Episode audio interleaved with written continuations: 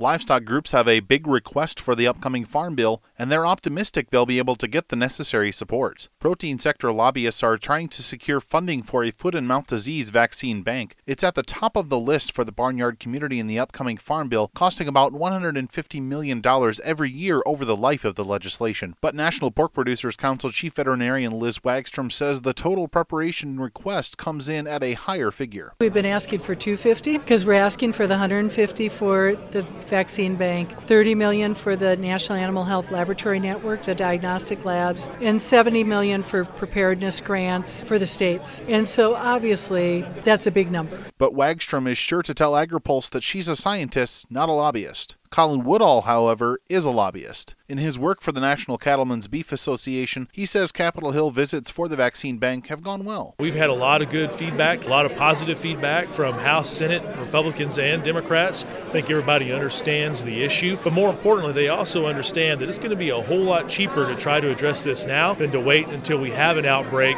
and the amount of money that it would require not only in the response but also the indemnity. I mean, we're talking billions of dollars there. Here, we're only talking about a total investment of 750 million. We don't think that's a whole lot to ask for something that we just don't have available. But Woodall says it will ultimately come down to dollars and cents. I think any additional amount of money right now is a challenge in this farm bill. And that's what we're going to have to try to figure out, working with both House and Senate Ag Committee, how we get that done. Because uh, you know some folks have talked about the need to have this as a cost share, but our response is if it's a cost share, then we as producers need to have some control over it. We're not going to get that control.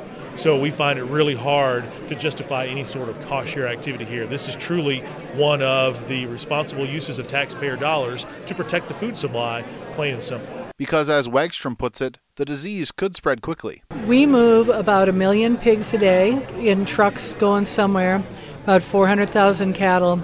So it would be really unlikely that we would find an outbreak that before it's moved across the country. Reporting for AgriPulse, I'm Spencer Chase.